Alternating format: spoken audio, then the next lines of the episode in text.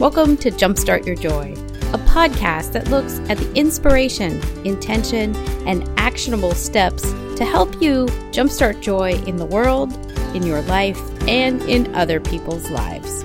This is your host, Paula Jenkins. Welcome to episode one hundred sixty-two, and welcome back to the show, you guys. This week, I am so excited to have one of our very favorite guests back. It is Sarah Von Bargen of the blog Yes and Yes, and she is back to talk to us all about building joyful habits and how you can question the assumptions of the world around you to make room for habits that serve you and really build on the things that are right for you in building a joyful life. I'm so excited to have her back because, of course, she was on in season two and was one of the fan favorites, so it's always a delight to get to speak to her again. Before we get to the show, I hope you guys had a wonderful Thanksgiving and a very happy holiday. We had a nice time here in Northern California. The air finally cleared, and of course, the fire that is north of us has calmed down, and just sending so much love and peace to those who were affected by it. If you want to find a couple of ways to donate money to some of the good work that's going on for the Butte County Fire, also known as the Campfire, there are links on the website and in the show notes for this one, which you can find at jumpstart your joy dot com forward slash Sarah. And it'll also be on the homepage this week. And I'm also very happy to welcome you here. If you are new to Jumpstart Your Joy, this is a podcast that is designed to talk all about the inspiration, intention, and action involved with bringing more joy to your life. And that's really the place that I've honed in on for this season, which is season four. And it's been a lot of fun to dive into topics that relate to those three things. And of course, there are some of these guests that are just an amazing combination of all three, which is what you will hear from Sarah today. If you want to subscribe to Jumpstart Your Joy, we are on all the major podcasting apps. And so you can find us on iTunes and Google Podcasts. Just search for Jumpstart Your Joy. I would love it if you would subscribe and please leave a review. It makes a big difference and helps other people find us. So please do that.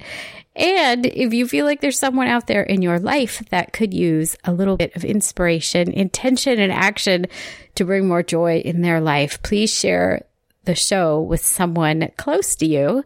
You can just send them the link, jumpstart your joy dot com. One super big announcement that I am really excited to share with you guys, and it's been in the works for a while now. I'm totally thrilled to announce that I'm going to be one of the twenty nineteen C L C C lead coaches. And that means I am returning to the Courageous Living Coach Certification Program as a lead coach. It's a new role. I've been a mentor. I was, I took a year off last year, and now I'm coming back to play a bigger role in the program. It is an amazing life coach certification program that I was a graduate of in twenty fifteen. And I'll link up to a couple of the interviews with Kate Courageous or Kate Swoboda. You can listen more. She's the author of The Courage Habit, and this is her program. Then teaches you how to also be a life coach. If you're curious, I will also put a link if you want to apply. I think as of this recording, there are twelve spots open for the twenty nineteen program.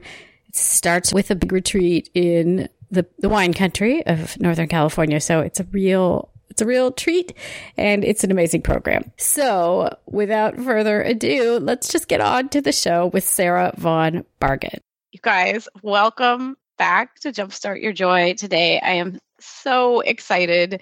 You can probably hear it in my voice, like the anticipation to get to speak with Sarah Von Bargen again. Welcome back to the show, Sarah. Oh my goodness. Thank you so much for having me again. I just snorted.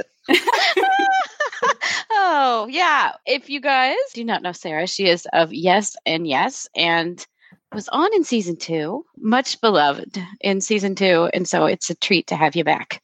Well, thank you so much. Yeah. Do you want to talk a little bit about where you've been and what you're doing since we last spoke? Sure. Which I think is when you had just kicked off the money The program. Money stuff. Yes. Yeah. Oh, goodness. I can't believe it's only been two years. So I, I think when we last spoke, I had launched my course, Put Your Money Where You're Happy Is, which is sort of about changing your relationship with money and spending.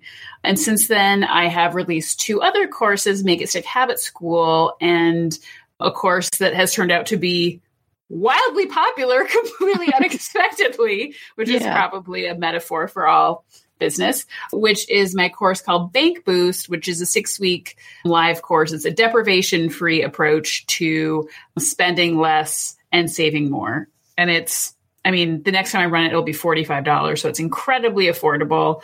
And it just has like insane results. People bring in one, three, seven thousand dollars in six weeks.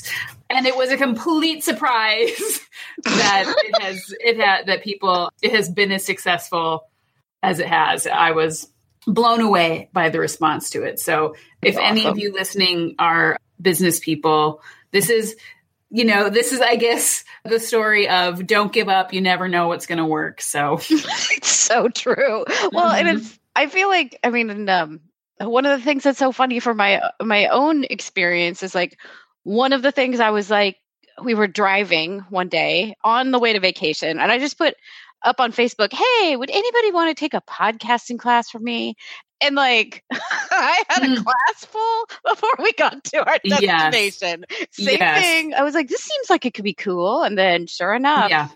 Yep. Yeah. Yes, absolutely. And I think that something that I've learned and will probably have to relearn, I learn it every day, every month, is that you cannot control how people respond to the things that you put out in the world. And it's not personal whether something succeeds or doesn't. So you have to just sort of release any expectation about how things are going to be received and just keep doing your best. Because I mean, the rule of the rule of averages, eventually something's going to stick. If you mm-hmm. keep doing your best and trying your hardest and working hard and being nice to people, eventually something's going to stick. It just might not be the thing that you thought it was going to be. It's so true. And it's especially when you're like, I've got this little flick of inspiration and like your heart's in it. And I think that people almost react to that. It's kind of like, I don't know why this is striking me at all, but like, you know, when you're a kid, you got all those birthday presents, and the one that like your friend was like, oh my gosh, I'm so excited to give this to you. And then somehow that toy also, like that energy comes over mm-hmm. to you and you're like, oh, I'm so excited to have this toy. So yeah, yep. yeah, there's something magical about it. Well, one of the things I was so excited, and I feel like there's a whole shift amongst a bunch of people kind of going this way, was, and each of us are doing it in our own way, but kind of the shift of going from like thinking and thinking and thinking about stuff. And then that bam, like, where's the action point? And I know you've talked about it and around kind of like being an intentional liver. I don't mm-hmm. know if it's liver in intentional living, but like, mm-hmm. I don't know if you want to talk about that a little bit more, because there's so much juiciness about this that I would love to like just unpack and like devour. Sure, absolutely. I think for me, living my life with intention has mostly come down to no big deal questioning um, all of culture's expectations of me as a woman. Mm-hmm. um, you know, just super easy, no big deal, nothing hard about that.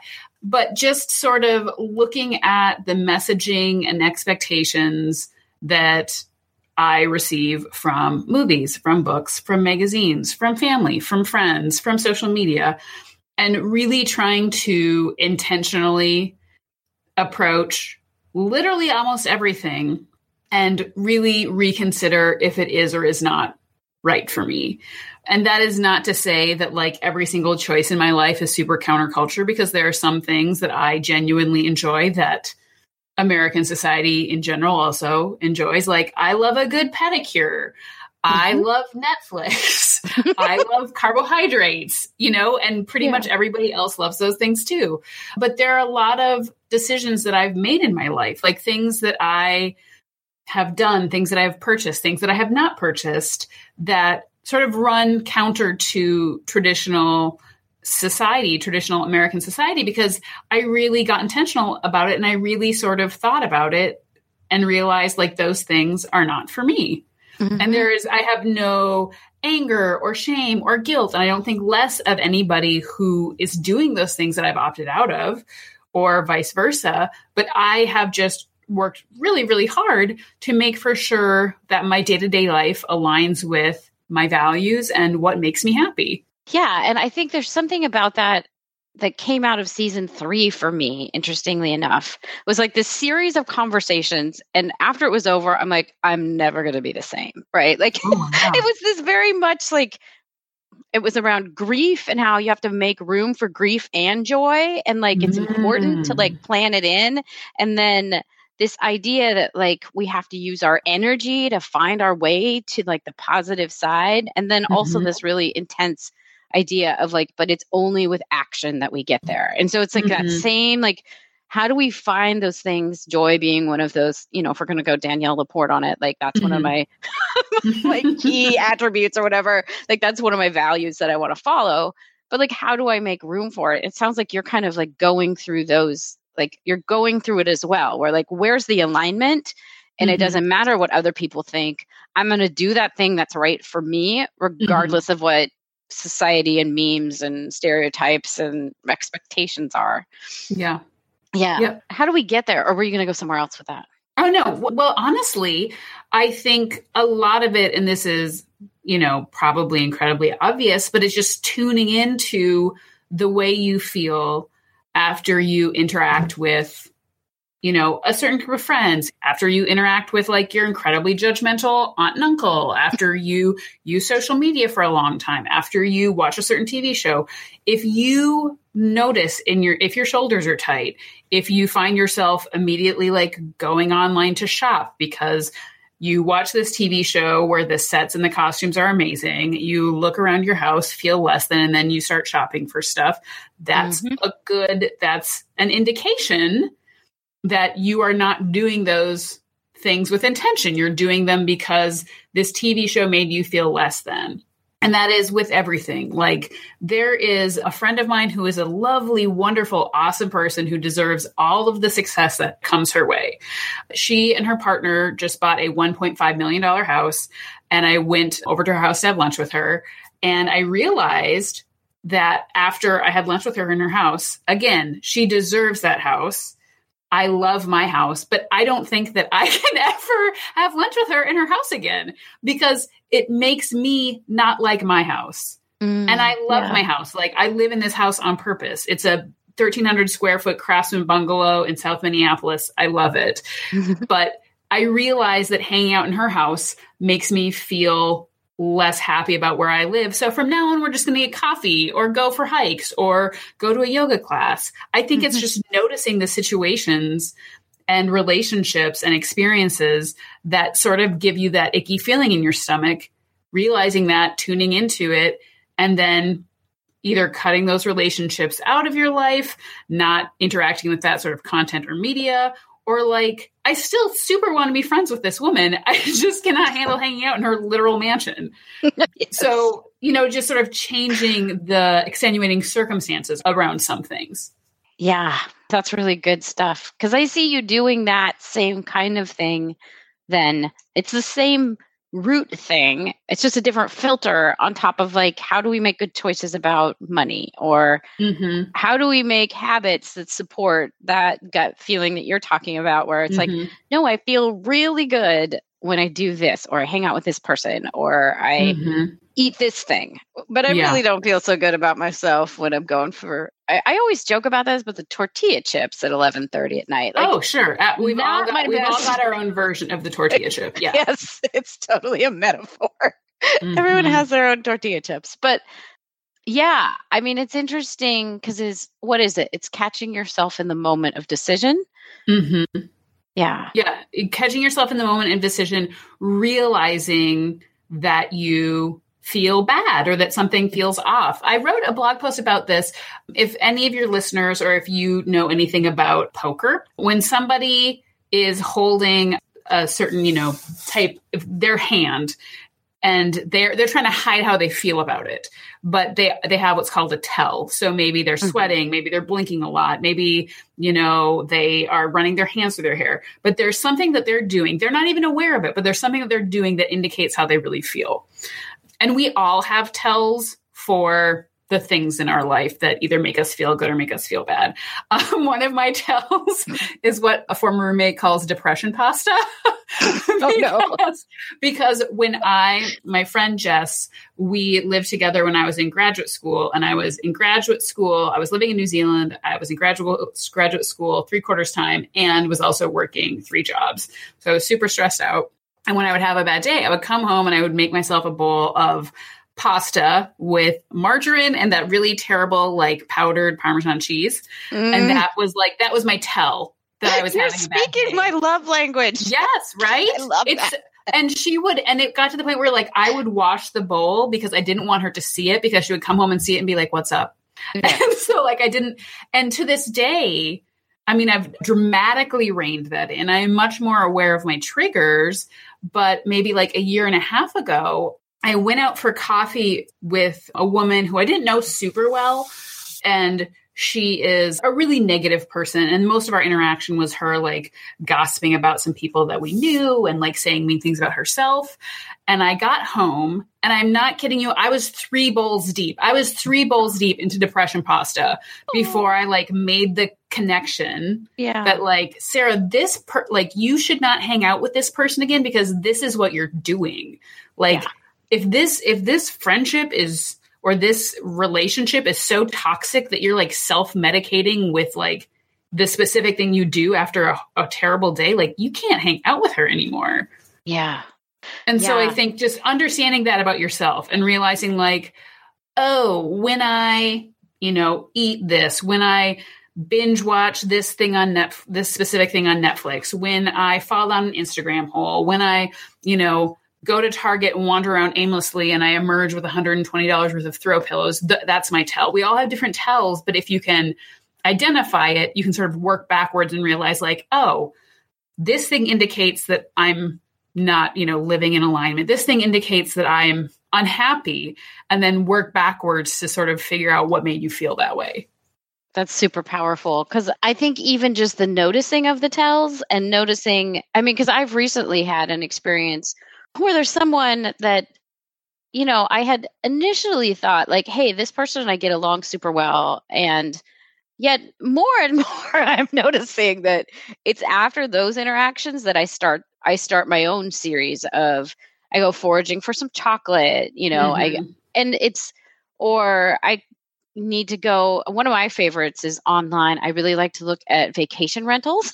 Oh, sure. like yeah. Yeah. That's a really fun hole to dive into. And then mm-hmm. like an hour's gone and you're like, and I haven't rented anything. So, mm-hmm. but like, yes. I find that that's maybe the crutch or the tell or whatever we want to call it. And I'm starting to now very much realize that it is in relation to, you know, how this specific person makes me feel. So mm-hmm. thank you for that eye opener and like putting a little more context around it, because I think the interesting thing there that like may not be apparent to people is it could be someone that you actually kind of think that is good for you or that it's like an okay relationship that actually yeah. just is not.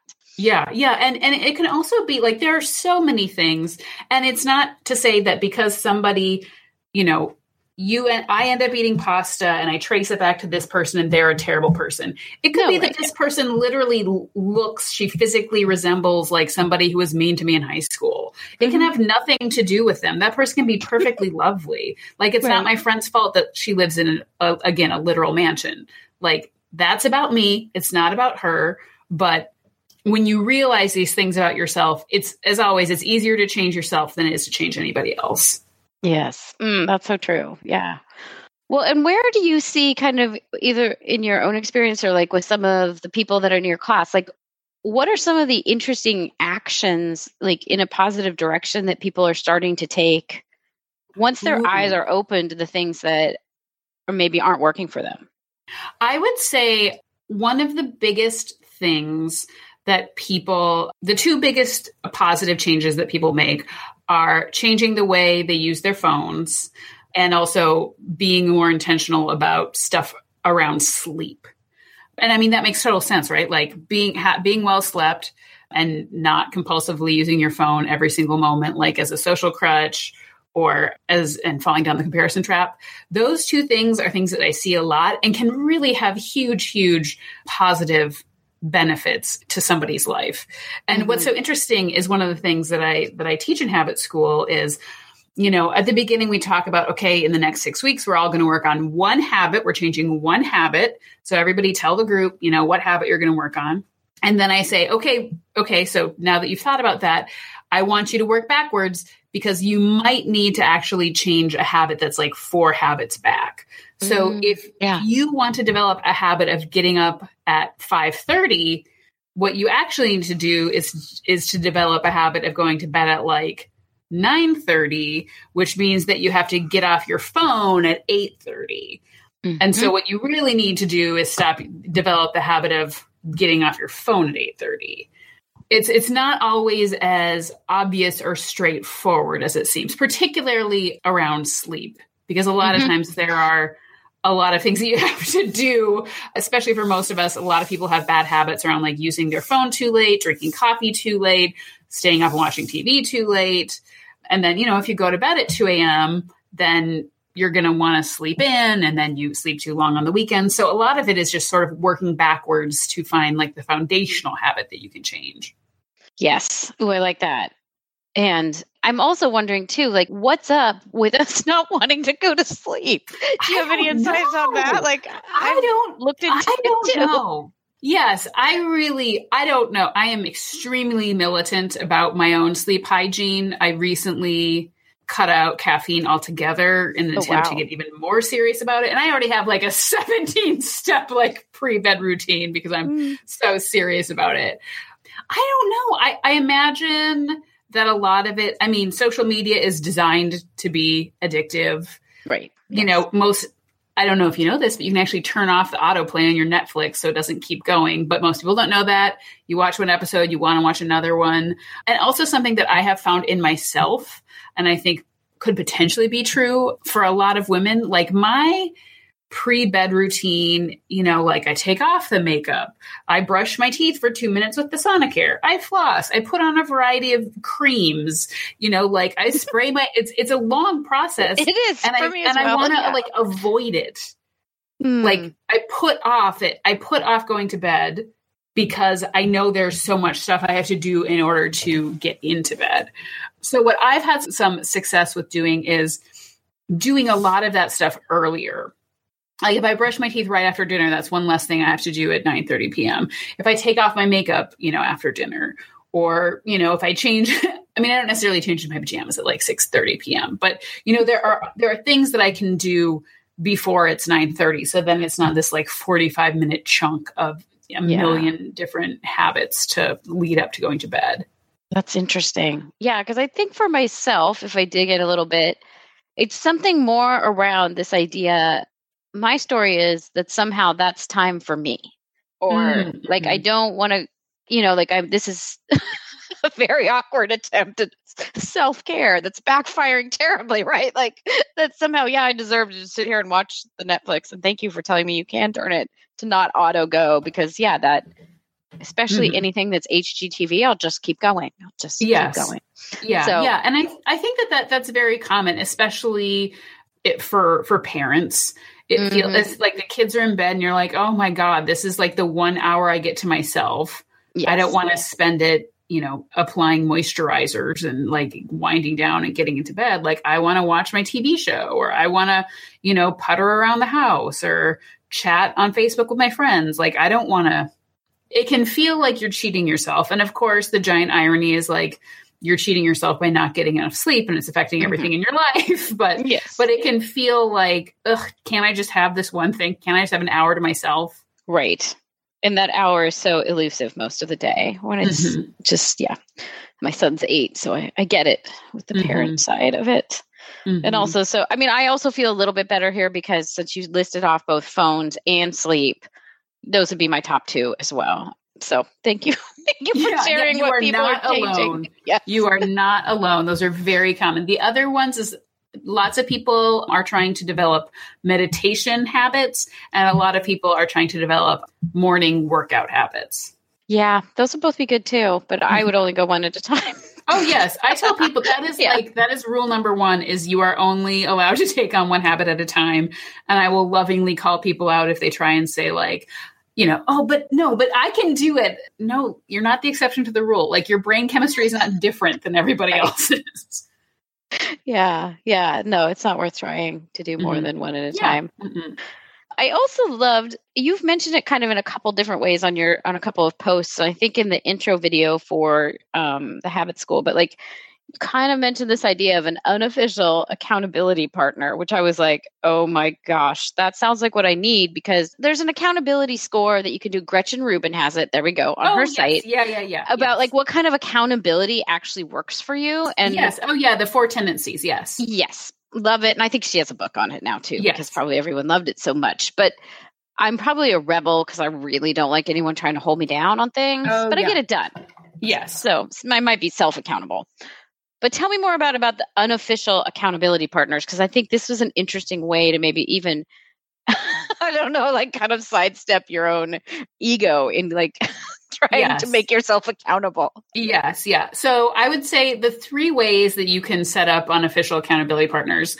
One, I use Instagram for unofficial accountability partners. And I know, I don't know if you know Tammy Hackbarth. She does this as well. But I know um, amazing. She I, listens. Hi, Tammy. Oh, hi, Tammy. We're talking about you.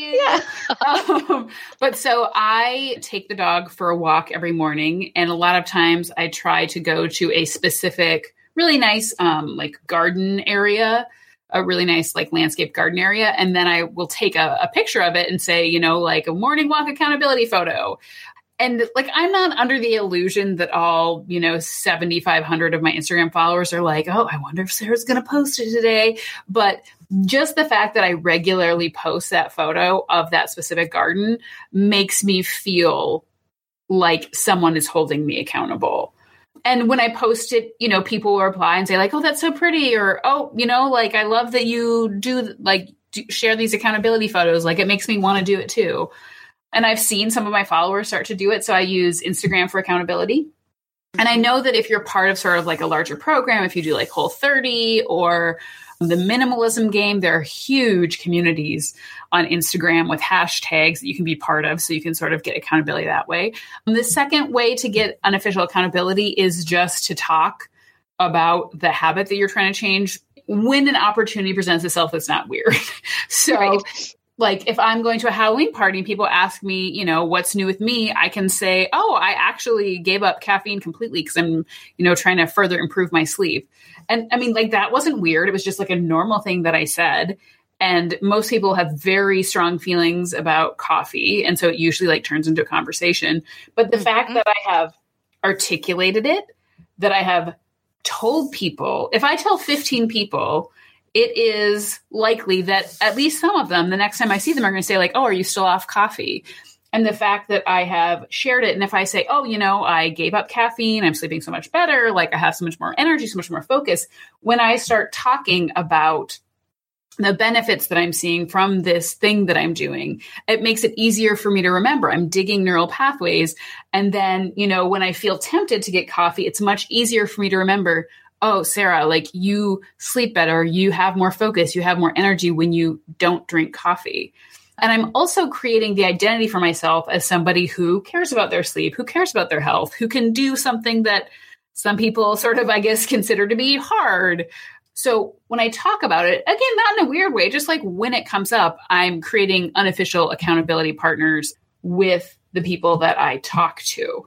I know there's a third one and I can't think of it off the top of my head, but yeah. So Instagram and just casually putting it into conversation with your friends can, can really help. Yeah. And I think that's so powerful. I mean, I think that's sometimes why I'm, the flip of it comes true for me. It's like, I'm hesitant to say anything like in social media of like, oh, I think I'm going to do this thing. Cause then I'm like, oh crap. Now all those people know. Yeah. Now right? I have to it's do like, it. Yes. It's like my friend who came home. This is a really weird side story, but when we were sixteen, like we all got invited over to his house to watch RoboCop when mm-hmm. he went to go take his, his mom invited us and he was out taking his driver's license test. Well, you kind of can see where this is going. He came oh, home God. and he had not passed. Oh no. And everyone's like, oh, bummer. No uh, party. Yeah. yeah, and yeah. He's How- like, what are y'all doing here? Oh my God. Because everybody wants to hang out with their friends right after they fail in a really public way. Yeah, exactly. Especially when they've been redoing their NOVA for the last two years in excitement of no. passing this test. Oh. Hey, Brian Clark. Oh, oops.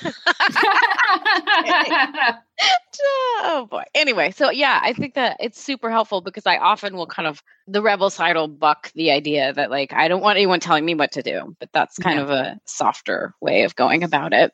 Yeah. Oh, sorry. I did remember the third way. The other third cool. way is to make an appointment associated with it or prepay for something or like invite somebody to do something. So if I am trying to build a Zumba habit, and it doesn't work for everybody because some people will still flake out even after they put money in it. Mm-hmm. But if I buy like a prepaid, you know, twelve class pass, or if I invite my friend to meet me there, or, you know, if I make a massage appointment, like I'm not going to flake out on the masseuse. Mm-hmm. So that can also, that can also help. Making appointments or inviting other people along will dramatically decrease the amount that you flake out.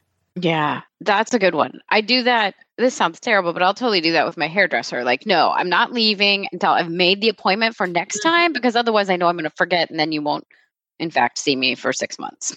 Yes. It just yes. doesn't, it doesn't strike me. It strikes me that a lot of why people don't get into the space of like changing things up or trying for a new habit. I'm going to go out on a limb here and say like a lot of it has to do with like, they don't trust themselves that it's going to work. Do you think, yes. is that is that some of it, or what do you feel like the root of it is? Well, I would say there are two things. I mean, then they probably come down to the same thing, but like for whatever reason, they are not as interested or invested in changing that thing as maybe some other people think they should be. And what I tell people all the time, and I say it in my webinars pr- promoting my courses, and I think it's even in my marketing material somewhere, like it is hard to change habits and you absolutely should not do it if you're doing it for somebody else. Mm-hmm. Like yeah. this is not a course that your partner can buy for you right. because they want you to change your workout habit or they want you to quit smoking. Mm-hmm. You absolutely have to want to do this one hundred percent for yourself, because it is in motivation is not like contagious. Like I cannot make you want to stop smoking. I cannot make you want to stop, you know, impulse purchasing. So I would say a lot of the times people feel like they should want to stop doing something. Like, you know, maybe there are people in their life who are incredibly frustrated by how they spend money or how they don't exercise or how they're always stressed out because they're drinking too much coffee and they never go outside. But unless that person is truly, truly motivated to change, it doesn't matter. Like it doesn't matter if everybody in your life and your physician and your partner thinks you should change. If you don't right. truly want to, it's not going to work. So I think that's part of it. Yeah. And yeah. the other thing is that a lot of the messaging around habit change that we read in like women's magazines and on HuffPo and stuff is literally incorrect. Like it is, it is yes. not correct from like a, like psychologists and psychiatrists would be like, no, that's not true. So I would say the biggest thing, there are two big things that are very common to read, but are not actually true. And one is the twenty-one days to a new habit, which is not true. Psychologists have proven that the average is actually sixty-five days to change a habit. So more than triple. And that is the average. It can vary from as much from twelve days to two hundred sixty-five. Wow. And that is not, it will continue to vary per person and per habit. So like if you can change a habit, if you can stop smoking in thirty days, that does not mean that every habit you try to change is going to only take you thirty days. Right. It really, it depends on the person and it depends on the habit. And so I think people have incredibly unrealistic expectations about how long it will take them to change habits. And so then they try and they fail. And every time we fail at something, particularly if we fail repeatedly at changing a habit, it reinforces the self-narrative. I'm not good at this. I can't do it. I give up on everything. I guess I'm just meant to insert thing here. Right. So falsehood number one is that habit change only takes twenty-one days. And the other thing, and this is maybe, I don't know that that we see this spelled out exactly in like lifestyle magazines, but I just wish that everybody would know that habit change has nothing to do with your intelligence or your work ethic. Mm, like, yeah. President Obama, I don't know if he still does, but he smoked for years and years and years. And Oprah Winfrey has struggled with her eating habits very publicly for decades. And I think we can mm. all agree that those people are very hardworking and very intelligent.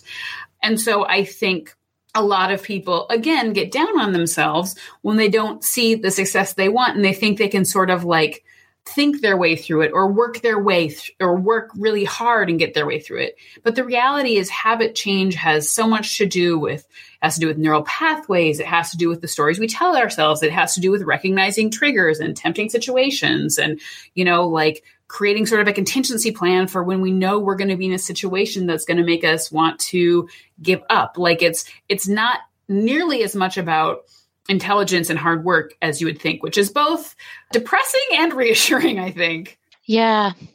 And isn't there something in there too that like, I think when there's been times where I've tried something and it hasn't gone as I had hoped, I also what attach some sense of my own worth to yes. my ability to do this thing, which only yes, then... Which is totally not. yeah, yeah, it's just not helpful, not true. And then it spirals a bit on the like, yeah. well, I couldn't do that. So... Who am I then? High, in, yeah. you know, internal voice of who am I to think mm-hmm. I can do that? And then that's yeah. the whole, that's the whole dark space or the bad space that I go to with these things. Yeah. And something else that I tell people all the time, for me, I find a lot of comfort in things that are like scientifically proven facts, you know, like mm-hmm. it's not yeah. personal. This is the situation as a human being with the brain that's inside of your skull. So human beings have a limited amount of self-control that they can exercise every day, and they have a limited amount of decision-making that they can exercise every day. It is across every culture, gender, race. It is not every single person will run out of self-control if they have to use too much of it during the day. Every single person will suffer from decision fatigue if they have to make too, too many decisions during the day. Mm-hmm. Which is why I think it's one of the things that I teach is you need to make it easier to be good and harder to be bad, you know, good and bad in quotes, obviously. Yeah. yeah. But, you know, again, like incredibly smart, successful people have plenty of bad habits, like, because we all have limited amounts of these two sort of mental capacities. Right. And the other thing that I find really interesting is that multiple studies have shown is that people who practice self-compassion after they fail are more likely to, you know, pull themselves up and keep going. And so when I heard that, I found that very reassuring because, like, you know, we've all heard, or, you know, when we were in kindergarten, our teacher was like, that's okay, keep going. Like, yeah, that's great. But to have it actually like, no, this has been scientifically proven, you know, like m- across multiple studies, sociology, psychology, psychiatry, these, they have shown it that when you practice self-compassion, you'll be more successful. So knowing that just from like sort of an objectively true standpoint made it easier for me when I did screw up to make a decision. This is an intellectual decision. I am practicing self-compassion because that is what science has told me to do. I mm-hmm. found that that motivated me more than just like, oh, it seems like a nice thing to do. Right. Yeah, that's helpful. I think, yeah, because the thinking brain also wants to know those cold, hard facts. So I think yes. that's, you know, the heart or the soul or whatever. It's like, I don't know, I feel my way through this or whatever. But yeah, mm-hmm. your brain is, is going to attach itself to those numbers. Mm-hmm. This is all such good stuff. Oh, good things. yeah, yeah. So where do you see, this will kind of be a change up, but like, where do you see that crossroads of like habit and intention and joy? Oh gosh, that's a great question. Well, the, I think the, like the subtitle or the tagline for Make It Stick Habit School is create and commit to the habits that will give you the life you want or something like that. So like there, of course there are habits that are just like the building blocks to like a healthy, productive life, getting enough sleep, drinking enough water, moving your body, you know, for like twenty minutes a day, you know, not letting your emails pile up, that kind of stuff. But once you've, you know, just like Maslow's hierarchy of needs, once you get that stuff, I think it's important to build in joyful habits, to yeah. really think about what are the things that make me happy, and how can I make for sure that those are part of my life on a day-to-day basis? Because, you know, before I got better at this, and I'm sure you've struggled with this, I imagine your listeners have as well. You know, it is so easy for the days to pass and the months to pass. And then you can look at your calendar and think like, what have I done? Like, have I done anything that actually made me happy on, on purpose in the last mm-hmm. month, in the last two months? So I think that if you can build healthy habits to sort of put that stuff on autopilot, you open up so much of your life and your calendar and your brain to doing the things that make you happy, not the things that make, you know, your parents happy, your partner happy, your friends happy, but doing the things that make you happy. Yeah. I, I think that's powerful too. It's kind of, I giggled when you said the thing, like the time can pass and then you realize you, what have you done this month, this year, or whatever? Because there was that meme about Meghan Markle being pregnant about, you know, she's fallen in love, gotten married, and all that. And like, yeah. and in the past two years, I haven't even managed to, what was it, repair my my towel oh. rack or something. Yeah. It's oh, like, yes, yes all that. Yeah. Yes, like, yes, yeah. absolutely. Absolutely. Okay. And so I, I literally schedule fun. This is one of the things that I teach in Bank Boost is that at the beginning, like on Sunday night, literally schedule your fun into your week. Because when you have things to look forward to and you know where your time and money and energy is going, you are much less likely to feel deprived. And when you don't feel deprived, then you don't need to like do that thing where you go into Target and spontaneously spend one hundred twenty dollars because you know, like, okay, on Wednesday, I'm going to the matinee. On Friday, we're having friends over for dinner. On Saturday, we're going for a hike. And on Sunday, we're hosting brunch or something like that. When you have all that stuff to look forward to, it makes you feel good. thirty percent of the happiness we get from any given experience comes from anticipating it. And like thirty, forty percent comes from the experience itself. And the rest of it comes from recalling it. So when you have stuff to look forward to, when you plan out those joy making things, it increases the amount of joy you get from them because you get to look forward to them. Yes. Oh, I agree so much. Mm-hmm. Yeah. It's mm-hmm. like that anticipation and building and planning. And yes, yep. so good. Well, would you like to share a little bit about if somebody's like, oh, yeah, I need this kind of accountability, or I am totally enthralled with what you're saying about Bank Boost. Where can people find this stuff and how can they how can they work with you? Absolutely. So everything that I do, all my blog posts, my podcast interviews, my courses is housed on yes and yes dot org. Right now, I am running a live version of Habit School, so it is closed because I'm doing it live. But I am doing another enrollment of Bank Boost that will begin probably in like mid-January two thousand nineteen. If you are interested in that, I super encourage you to get on my mailing list because last time it sold out in four days. And there were a bunch of people who did not get in. So if it sounds like something you'd be interested in, I would encourage you to get on my mailing list. Or you can actually buy the book that the course is based off of for seventeen dollars and read it at your own pace. But yeah, everything is at yes and yes dot org. And I'm all over social media. Uh, on my tag is um, Yes and Yes blog. Hey, this has been so much fun to have you back. Thank you so Thank you. much. This is wonderful, Paula. Yeah. Yay. Yay. Oh, Sarah, it is always a treat to get to talk to you. And I just love having you on the show. Thank you for coming back for season four.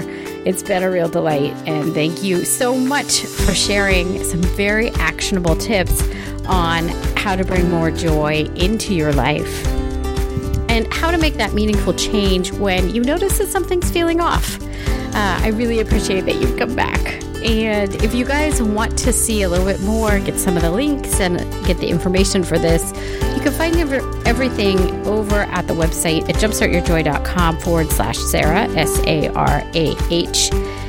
That'll take you right to the to the page, along with those links that I mentioned about how you could donate to some of the great people that are doing wonderful work to help support those people that were impacted by the Campfire or the Butte County Fire, which is about two hundred miles north of where I live here in Northern California.